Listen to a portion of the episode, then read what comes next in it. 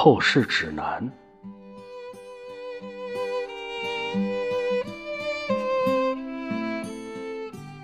我刚死的时候，他们都怪我走得太匆忙。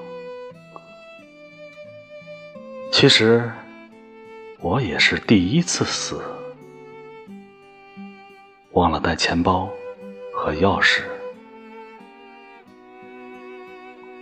一会儿就回来。我随手关上嘴巴，吸掉喉咙深处的阳光。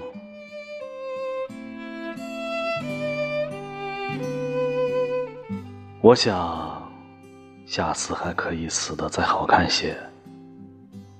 至少要记得，在梦里洗干净全身的毛刺儿。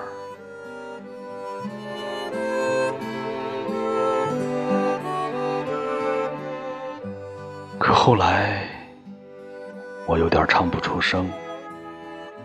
我突然想醒过来，但他们感觉。我还是死了的好，